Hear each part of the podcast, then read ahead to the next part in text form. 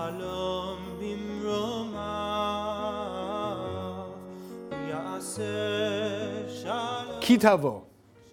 And I want, if I may, to focus in on one law in a strange way. I want you to conduct a little thought experiment. Just in your mind, walk around the great monuments in Washington.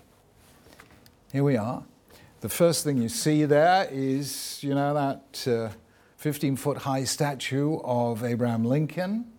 And do you know what's on either side in the monument? If you have a look, on the one side, there is the Gettysburg Address, that brilliant speech of his, 286 words, two minutes to say. I wish I could speak so briefly. One of the greatest speeches ever given. On the other side, it doesn't come out terribly well on the screen there, but Lincoln's famous second inaugural.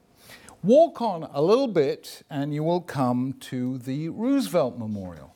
And on the Roosevelt Memorial, you would see it's designed in a series of rooms, and on each of the walls, uh, the key sayings of Roosevelt during that particular period of his life, like, for instance, the only thing we have to fear is fear itself. And you will see all those quotes up there on the uh, Roosevelt Memorial. Keep walking around that lovely lake there with the cherry blossom trees, and you eventually get to the Jefferson Memorial. And there in the Jefferson Memorial, you will see, of course, we hold these truths to be self evident that all men are created equal, etc., etc. In other words, every one of those memorials tells a story. It's there in words, in writing, they tell a story. Now, walk around London and look at all the monuments. There are as many monuments in London as there are in Washington, and you will see that none of them tells a story. Even the Churchill Memorial says one word Churchill. The man who delivered more memorable sentences than anyone in recent British history, there's not one word from his speeches. English monuments don't tell a story, American monuments do. Now, why is that? And I want to explain to you a fundamental difference between what I call a traditional society and what I call a covenant society. What is a traditional society? England is a traditional society. As the great philosopher Roger Scruton puts it, in a traditional society, England to the English is home. And things at home don't need an explanation. They're there because they're there.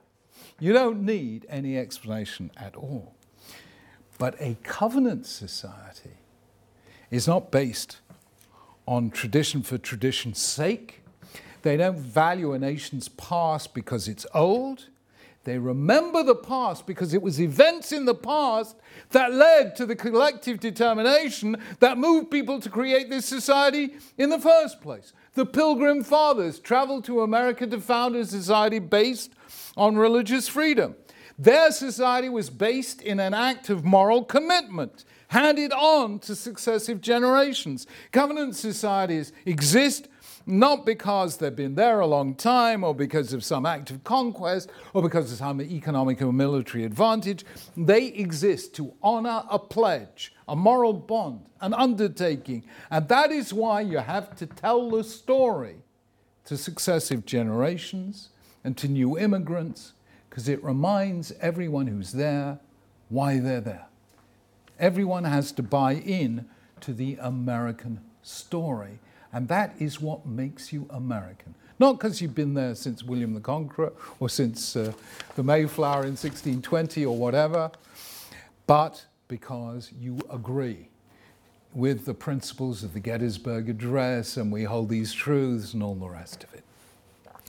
The classic case of a society based on telling the story is Israel in the, in the time of the Bible. And there it is. It is there on the uh, great festival. I, am not sure that apples were what they brought to the temple. Let's have something a bit more appropriate. Uh, but when you brought first fruits to the temple, according to this week's parashah, you told a story. And you will all know that story because nowadays all of us say it on Pesach. And it is this story Arami oved avi. My father was a wandering Aramean. He went down to Egypt with a few people, lived there, became a great nation, powerful and numerous. And so the Lord brought us out of there with a mighty hand and an outstretched arm, with great terror, with signs and wonders, etc., etc. He brought us to this place, land flowing with milk and honey, and now I bring the first fruits of the soil that you, the Lord your God, gave me. Now, there it is, the first time in history that every citizen was expected to tell the story of his nation's history. Every time you bought first fruits, each person had to make that declaration, Arami oved avi. Nowadays, we're not there, we we don't have bring first fruits, we don't have a temple, but we still tell exactly that story on the Seder night at Pesach. And that is the model of which, on which American society was based. So, here, for instance, and we saw this a few weeks ago actually, but here is Lyndon Johnson on his inaugural address telling us a story based precisely on this passage in Devarim. They came here, the exile and the stranger, they made a covenant with this land, conceived in justice, written in liberty, bound in union. It was meant one day to inspire the hopes of all mankind, and it binds us still. If we keep its terms, we shall flourish. Where did he get that idea from? You know perfectly well where he got that idea from. It comes from the second paragraph of the Shema, Vayam Shema Tishma'u, if you will faithfully obey the commands I'm giving you today, I'll send rain in its season, grass in the fields for cattle, you will eat and you will be satisfied. Be careful lest you will turn aside, worship other gods, then the Lord's anger will burn against you. In other words, you tell the story to remind yourself that this is why we are here, this is why we created this society, and if we are faithful to those terms, we will prosper, and if we are not, we will deteriorate and disintegrate as a nation. And that is a society based on telling the story.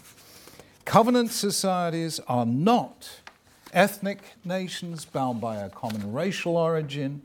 They make room for outsiders the way Israel does, the way America does. It makes room for immigrants, asylum seekers, resident aliens who become part of the people by telling its story and making it their own story. Exactly as Ruth does in the book of Ruth. She is a Moabitess, she's not Jewish, but she becomes Jewish by saying, Where you go, I go, etc. Where you lodge, I will lodge. Your God will be my God. Your people will be my people. She takes the Jewish story as her own and that's how she becomes Jewish. And lahavdil elef avdalot, that's how you become American. In other words, in Judaism, we don't think of conversion the way, for instance, people do in Christianity or Islam. If you want to understand Geirut, conversion in Judaism, think of it in terms of acquiring citizenship in the Jewish nation. That's what it is, making its story your own. So it is extraordinary that this one simple act of telling the story allows people to hand their moral commitments on to future generations. It is what allowed Jews to hand on their identity with none of the normal accompaniments of nationhood, in exile, without a land, without home, without power, without independence. Nonetheless, they were able to sustain that sense of belonging to a nation simply by telling the story. That is the truth about the politics of covenant the message of the first fruits in today's parasha, which is if you want to stay free, never forget to tell the story. And that is the Jewish basis of freedom. Shabbat Shalom.